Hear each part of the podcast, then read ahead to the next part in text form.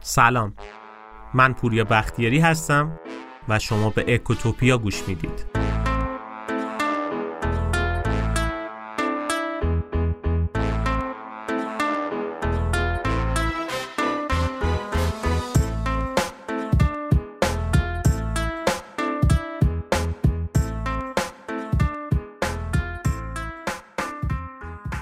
ما توی ایران راجع به تورم زیاد شنیدیم. با تمام وجودمونم تورم رو احساس کردیم. یعنی دیدیم که سال به سال قیمت ها چجور زیاد میشن. گرونی چی به سرمون آورده. همین باعث شده خیلی فکر کنن دیگه وضع از این بدتر نمیشه که. ولی بدتر از اینم میشه. ما داریم تو دورانی زندگی می‌کنیم که تورم سالانه حدود 50 درصده. حالا تصور کنید تورم خیلی بیشتر بشه. یعنی مثلا به یک میلیون درصد برسه. اون موقع دیگه قیمت ها ثانیه به ثانیه افزایش پیدا می‌کنن. اونجاست که فاجعه شکل می‌گیره. این اتفاقی بود که توی آلمان بعد جنگ جهانی اول افتاد. یعنی وقتی جنگ جهانی اول تموم شد سال 1918 یه دلار آلمان حدود چهار مارک بود. اما بعد از پنج سال یعنی سال 1923 هر دلار حدوداً 4200 میلیارد مارک بود. توجه داشته باشید شما چند سال قبل چهار مارک پرداخت می کردید یه دلار می گرفتید حالا بعد از پنج سال شما باید 4200 میلیارد مارک می‌دادید تا یه دونه دلار می گرفتید و این بحرانی بود که آلمان باهاش درگیر شد. توی اقتصاد اصطلاحاً به این بحران میگن بحران هاتمانی یا همون پول داغ. توی این اپیزود می‌خوایم راجع به همین صحبت بکنیم که آلمان اصلا چه اتفاقی افتاد که دوچار این هاتمانی شد و برای برطرف کردن این مشکل چه راهکاری انجام داد. الان اقتصاد آلمان جزء اقتصادهای برتر دنیاست. ولی کمتر از 100 سال پیش ابر تورمی داشت که خیلی فکر می‌کردن دیگه جبران پذیر نیست. دیگه اقتصاد آلمان سرپا نمیشه.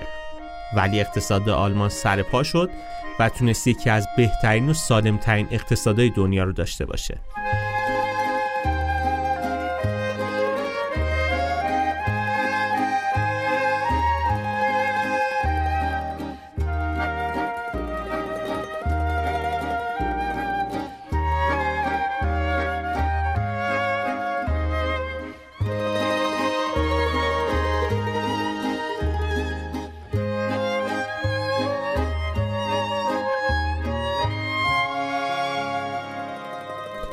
همون جوری که گفتیم تورم یه مقوله‌ایه که ما ایرانیا با تمام وجودمون اونو درک کردیم و باهاش زندگی کردیم. ولی خوشبختانه هنوز طعم ابر تورم رو نچشیدیم. اصلا نمی‌تونیم تصور هم بکنیم که ابر تورم یعنی چی. توجه داشته باشید قیمت دلار توی ایران طی ده سال اخیر حدود 15 برابر شده.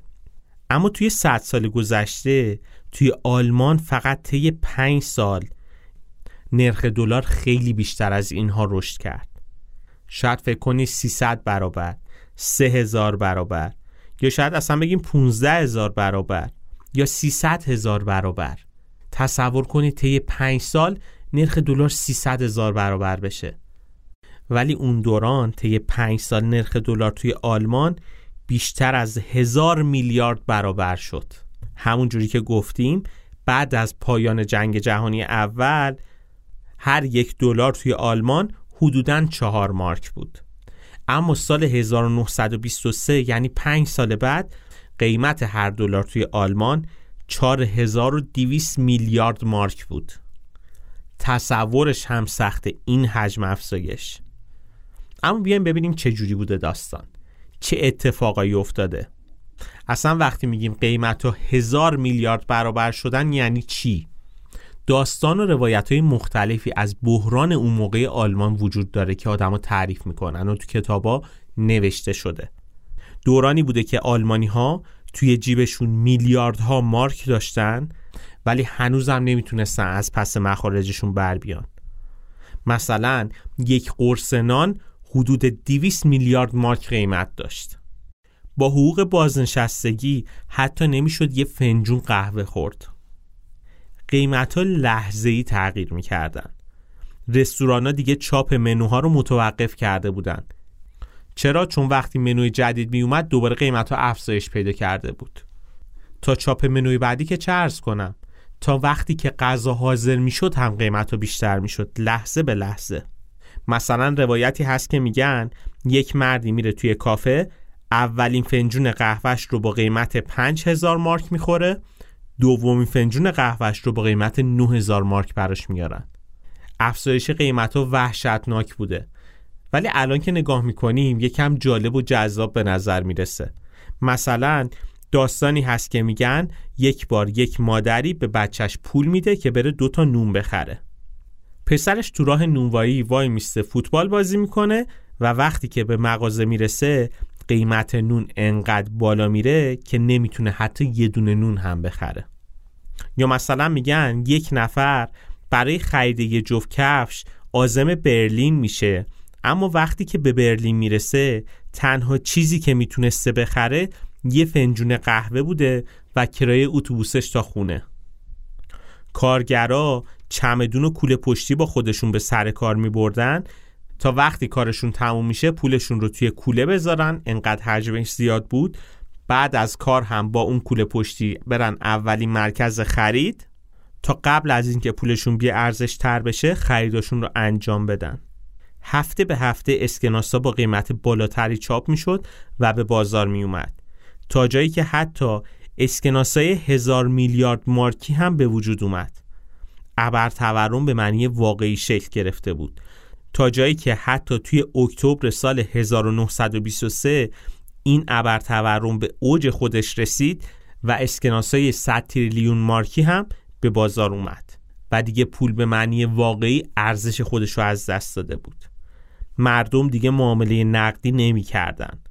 رو آورده بودند به معامله کالا به کالا یا حتی یه سری مشاغل که کالایی برای عرضه نداشتن شغلشون خدماتی بود مثل پزشکا در ازای دریافت حق ویزیت کالا دریافت می‌کردن. مثل چی؟ مثل سوسیس، تخمق، زغال سنگ و کالاهای این مدلی. ترس و بیاعتمادی اقتصاد همه جا گسترده شده بود. مردم طوری زندگی می‌کردن که انگار واقعا هیچ فردایی وجود نداره. فقط کالاهای واقعی ارزش داشتن پول هیچ ارزشی نداشت. کالاهایی مثل الماس، طلا، عتیقه، آثار هنری اینا بودن که وسیله نقل و انتقال بودن. این شرایط باعث شده بود دزدی هم تو کشور زیاد بشه. مردم شروع کرده بودن به دزدیدن هر چیزی. از صابون و عتیقه گرفته تا بنزین و لوله های مسی و هر چیزی که به دستشون می‌رسید. حتی عکسایی هم از اون دوران موجوده که اوج فاجعه رو نشون میده. مثلا عکسی هست که نشون میده یه نفر به جای اینکه دیوارای خونش رو رنگ بکنه با اسکناسای یک مارکی کل دیوار خونش رو میپوشونه یا مثلا عکسایی موجوده که زنای خونداری رو نشون میده که با اسکناس اجاقشون رو گرم می‌کردن چرا؟ چون هزینه سوزوندن اسکناس از هزینه خریدن زغال کمتر بود پول در بی ارزش ترین حالت ممکن بود و اقتصاد آلمان دیگه سر پا نمی‌شد. اما چی شد که انقدر تورم توی آلمان بالا رفت؟ چرا قیمت رو انقدر لحظه به لحظه تغییر پیدا می کرد؟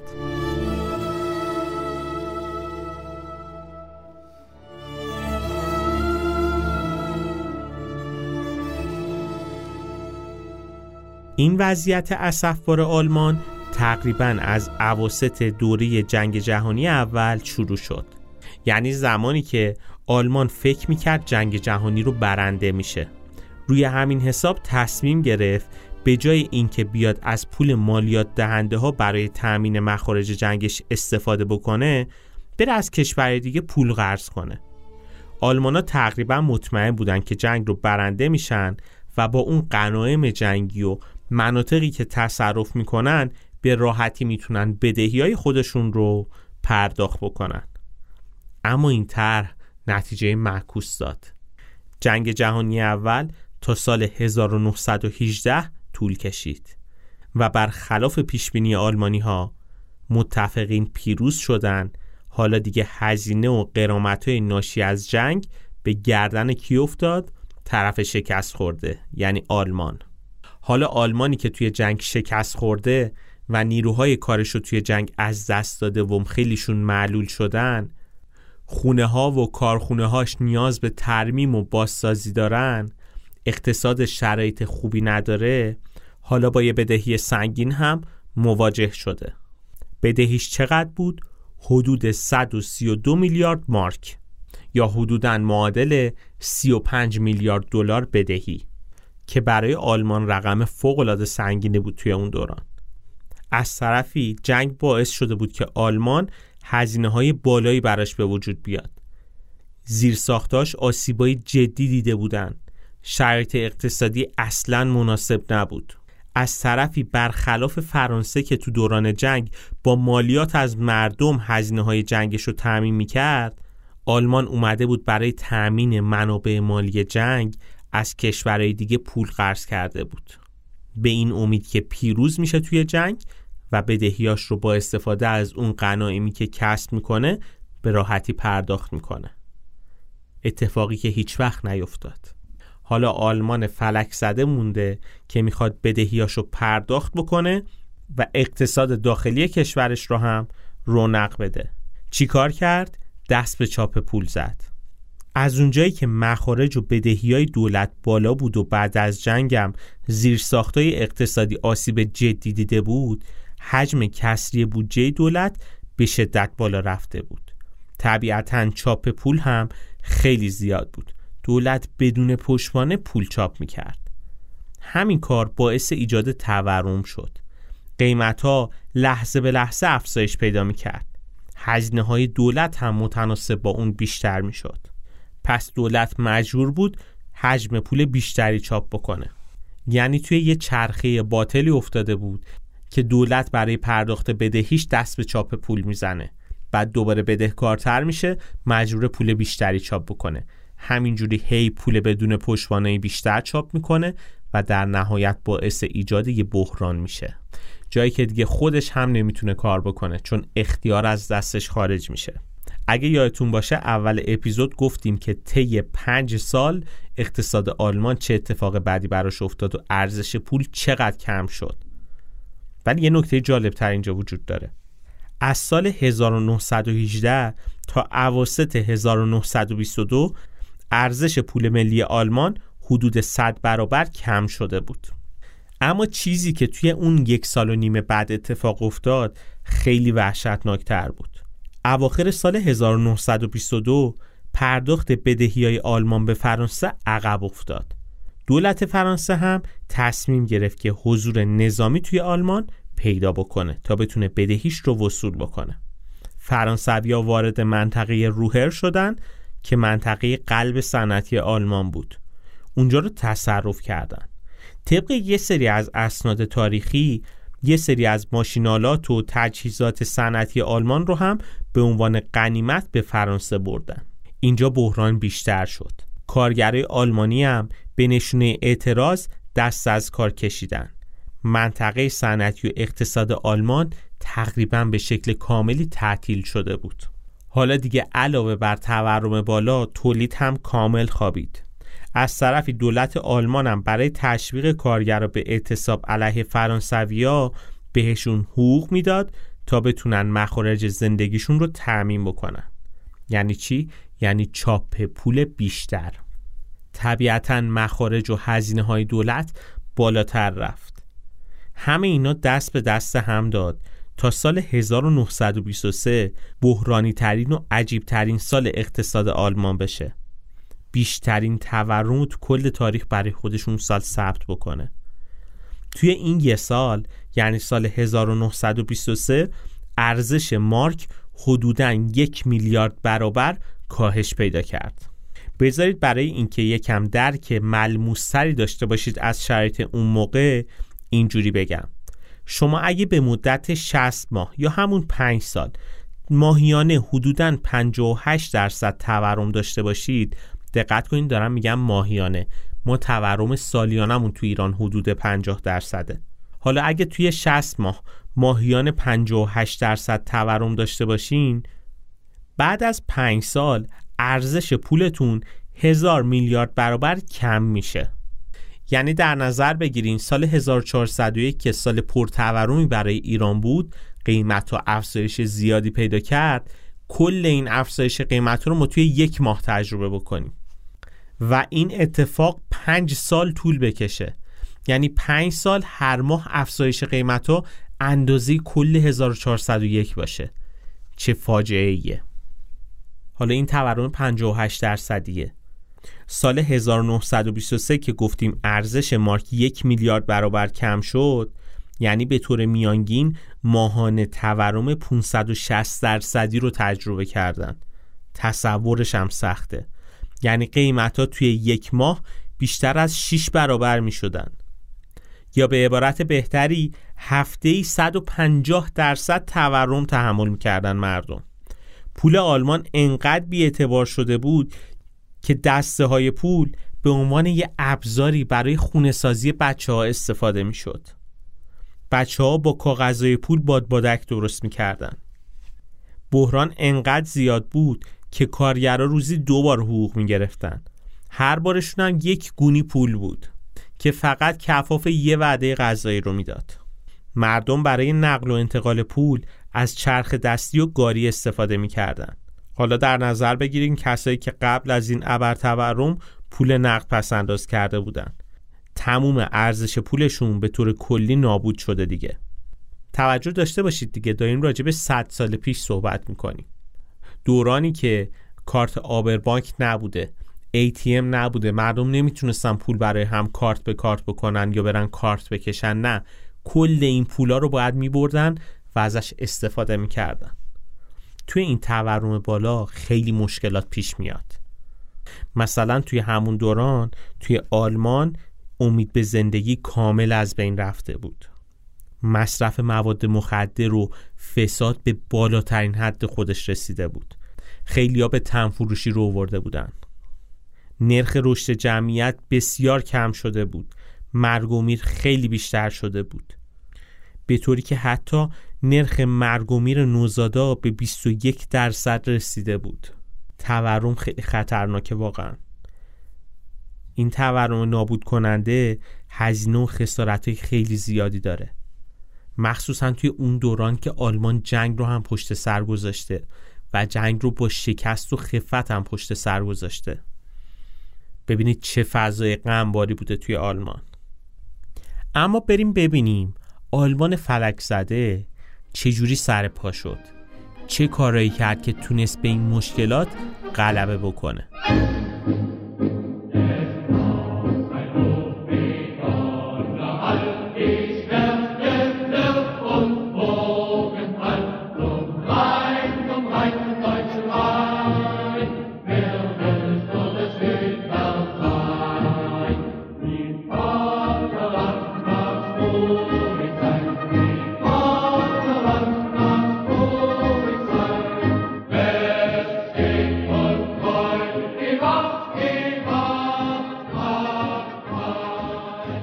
آلمان وقتی شرایط بحرانی دید برای خروج از این وضعیت تصمیم گرفت که تولید رو دوباره از سر بگیره. به هر طریقی که شده. دیگه از اعتصاب کارگری حمایت نشد. آلمان برای خارج کردن فرانسویا به هر مدلی شد بهشون اطمینان داد که بدهیتون رو پرداخت می‌کنیم فقط اینجا رو ترک بکنید. از طرفی برای اینکه ریسکای سیاسیش رو کم بکنه با سوئیس و ژنو و یه سری کشورهای دیگه یه سری معاهداتی منعقد کرد که بتونه این ریسکای سیاسی رو کم بکنه. دولت به مردم اطمینان داد که دیگه بدون حساب کتاب دست به چاپ پول نمی‌زنه. یه کار خیلی مهم اینجا کرد. دوازده تا صفر از پول ملی حذف کرد. مارک رو کنار گذاشت و یه واحد پولی جدید آورد به نام رنت مارک دیگه این پول جدید رو بدون حساب و کتاب چاپ نمی کرد پشتوانه داشت. پشتوانه این پول جدید دارایی های با ارزشی بود که مثلا هر کسی با تحویل پولش به بانک مرکزی می‌تونست اوراق قرضه مرتبط با طلا رو دریافت بکنه. دولت سعی کرد تا حد ممکن بودجهش رو مبتنی بر درآمدهای پایدار قرار بده. دیگه دست به چاپ پول بدون پشتوانه نزنه. البته این تنها اصلاحات نبود ولی اقدام مهمی بود اینکه واحد پول رو تغییر داد. کار مهم دیگه ای که کرد چی بود؟ استقلال بانک مرکزی بود. خیلی از کارشناسان معتقدند دو تا کار بیشترین تاثیر رو توی مهار ابرتورم توی آلمان داشت. یکی اصلاحات پولی بود که گفتیم یکی دیگه هم استقلال بانک مرکزی بود. یعنی شروع دورانی که ابرتورم کنترل شد یعنی انتهای سال 1923 یعنی دقیقا 100 سال پیش دولت تصمیم گرفت که به این ابرتورم پایان بده. پول جدید رنت مارک آورد و سعی کرد اون اعتماد از دست رفته آلمانیا به پول رو دوباره برگردونه. البته آلمانی ها هنوز توی تب تورم میسوختن. با وسواس شدیدی کار می‌کردن. هنوز اون اعتماد به طور جدی شکل نگرفته بود. ولی اگه تاریخ و ورق بزنیم و بخونیم راجع به اون دوران اسم یه نفر زیاد به گوشمون می‌خوره. چه کسی؟ یالمار شاخت. کسی که از حامیان جدی استقلال بانک مرکزی آلمان بود. خیلی ها معتقدن شاخت خودش از معمارای نظام نوین بانکی توی آلمان بود. خود شاخت توی رأس گروهی از خبرگان مالی بود که جلوی انتشار بدون پشتوانه رنت مارک رو گرفته بودند.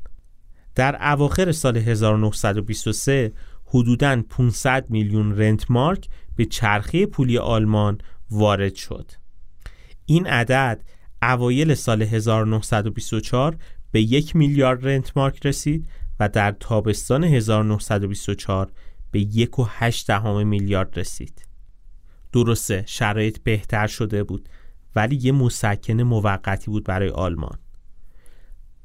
در اواخر سال 1924 رایشمارک واحد پول جدید آلمان شد که پشتوانش طلا بود و تحت یه روند شدیدن کنترلی منتشر می شد. حالا دیگه اون مارکای متورم آلمان تو دوران ابرتورم همش توی زبالدانهای آلمان بودن. اما شاید اینجا براتون یه سوالی مطرح بشه. استقلال بانک مرکزی آلمان دقیقا چه ربطی به کنترل تورم داره؟ چطور تونسته تورم رو کنترل بکنه این کار؟ وقتی بانک مرکزی مستقل میشه بانک مرکزی جلوی ولخرجی ها و ولنگاری های دولت میسته اجازه نمیده هر موقع دولت خواست وعده های پوپولیستی بده کارهای نادرست انجام بده ولخرجی و شلختگی های مالی داشته باشه این کار به راحتی انجام بده. نه.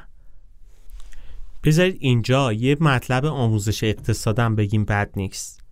ما توی اقتصاد دو تا سیاست داریم. یه سیاست های پولی یه سیاست های مالی. سیاست های پولی رو بانک مرکزی تعیین می‌کنه. یعنی بانک مرکزی تلاش می‌کنه با کنترل نرخ بهره و عرضه پول و کارهای دیگه که انجام میده شرایط تورم رو کنترل بکنه. اجازه نده تورم از یه حدی بیشتر یا کمتر بشه. بله درسته. وظیفه کنترل تورم با بانک مرکزیه با سیاست هایی که انجام میده. اما سیاست های مالی رو دولت تعیین می‌کنه. یعنی مواردی مثل دریافت مالیات جزء سیاست های مالی میشن. به عبارت بهتری دولت با سیاست مالی که توی بودجه سالانه کشور خودش رو نشون میده سهم خودش رو از اقتصاد تعیین می‌کنه. حالا برگردیم به سوالمون. وقتی بانک مرکزی مستقل نباشه مستقیما از دولت دستور بگیره چه اتفاقی میفته؟ سیاست های مالی به سیاست های پولی ارجحیت داده میشن. دیگه دولت وظیفش کنترل تورم نمیشه. اهداف خودش رو پیش می‌بره. هر جا هم پول کم آورد میره سراغ رئیس کل بانک مرکزی میگه من پول می‌خوام اون هم بهش پرداخت می‌کنه. ولی اگه بانک مرکزی مستقل باشه سعی می‌کنه با روش های درست و اصولی این کار رو انجام بده.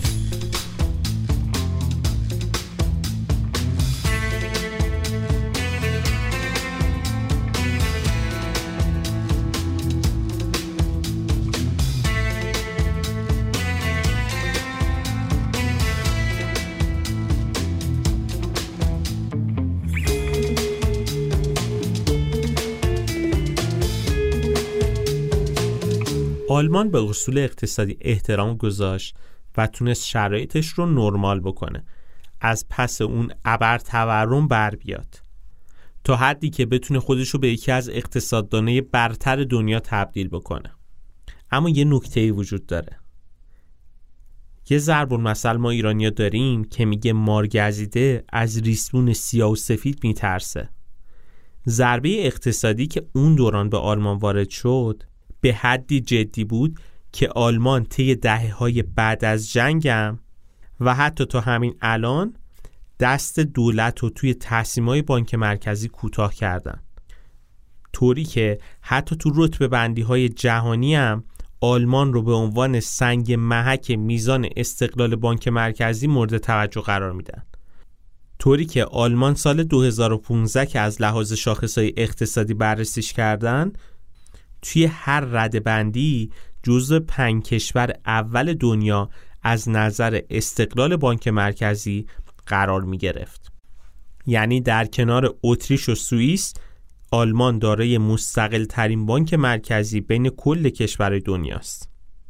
حالا آلمانی که تو دهه های قبل از جنگ جهانی دوم تورمای ماهانه سرقمی رو تجربه می‌کردن بعد از اینکه اومدن به اصول اقتصادی احترام گذاشتن و نگاهشون رو اصلاح کردن به سیاست پولی سال 1948 بیشتر از بقیه کشورهای اروپایی و آمریکایی توی مهار تورم موفق بودن.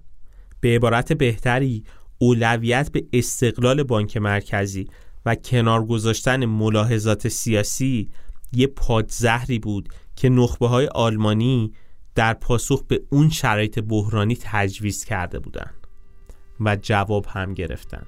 بله درسته. ما بارها تو اپیزودهای مختلف اکوتوپیا این نکته رو گفتیم. حکومت هایی که به اصول اقتصاد احترام نذارن اقتصاد اونها رو آینه عبرت بقیه می‌کنه.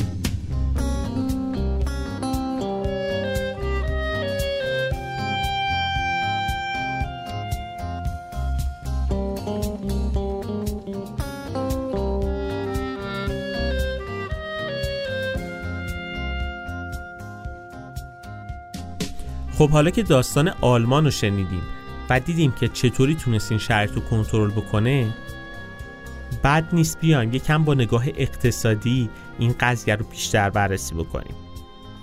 معمولا ریشه اصلی تورم کسری بودجه دولته که در اثر چاپ پول بدون پشتوانه و افزایش نقدینگی به وجود میاد.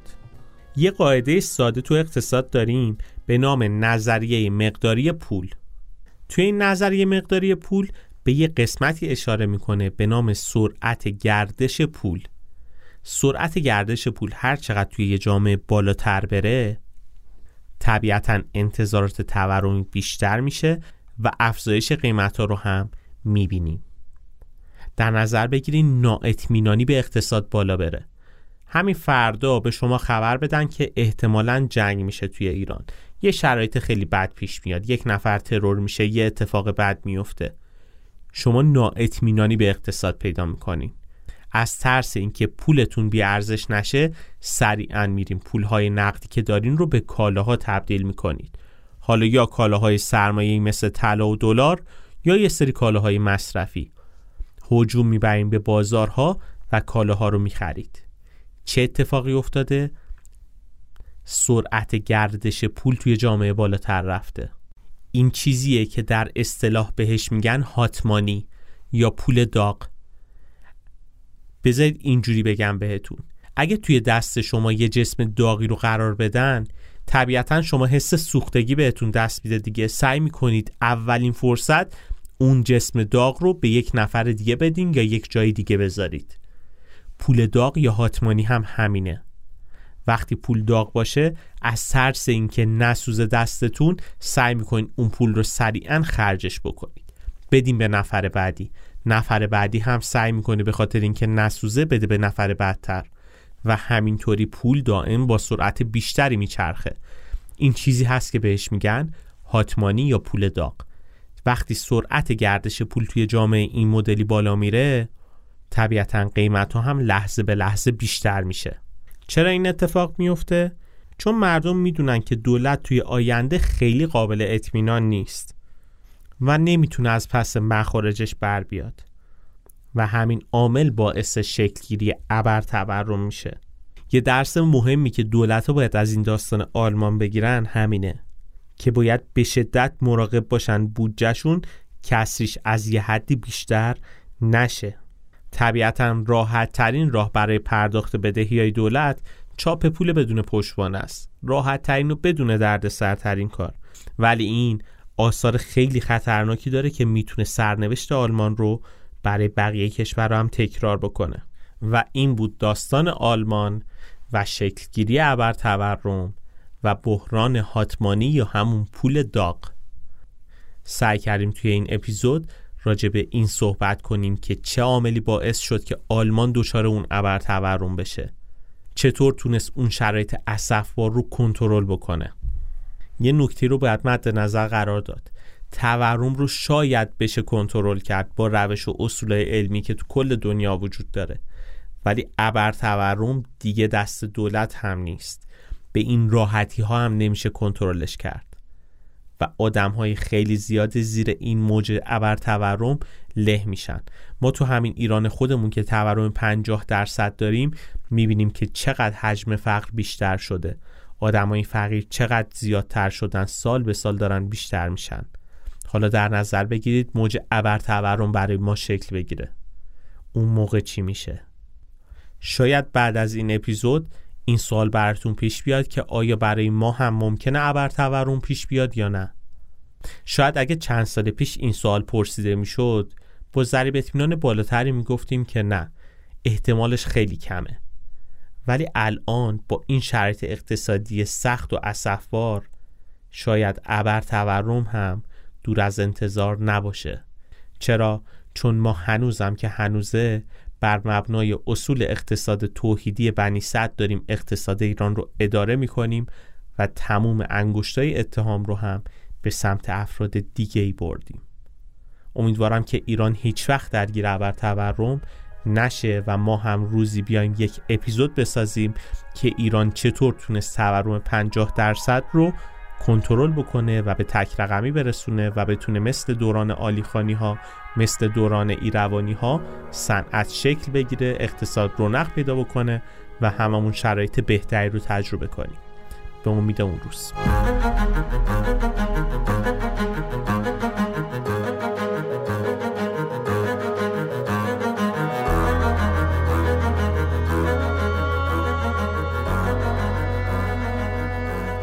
خیلی ممنونم از اینکه تا این لحظه با ما همراه بودید. اگه اپیزود امروز رو دوست داشتید لطفا با دوستانتون به اشتراک بذارید و از ما حمایت کنید. این بهترین دلگرمی برای ماست. توصیه می‌کنم به سایتمونم حتما مراجعه بکنید. سایت اکوتوپیا داتایار لینکش توی توضیحات موجوده.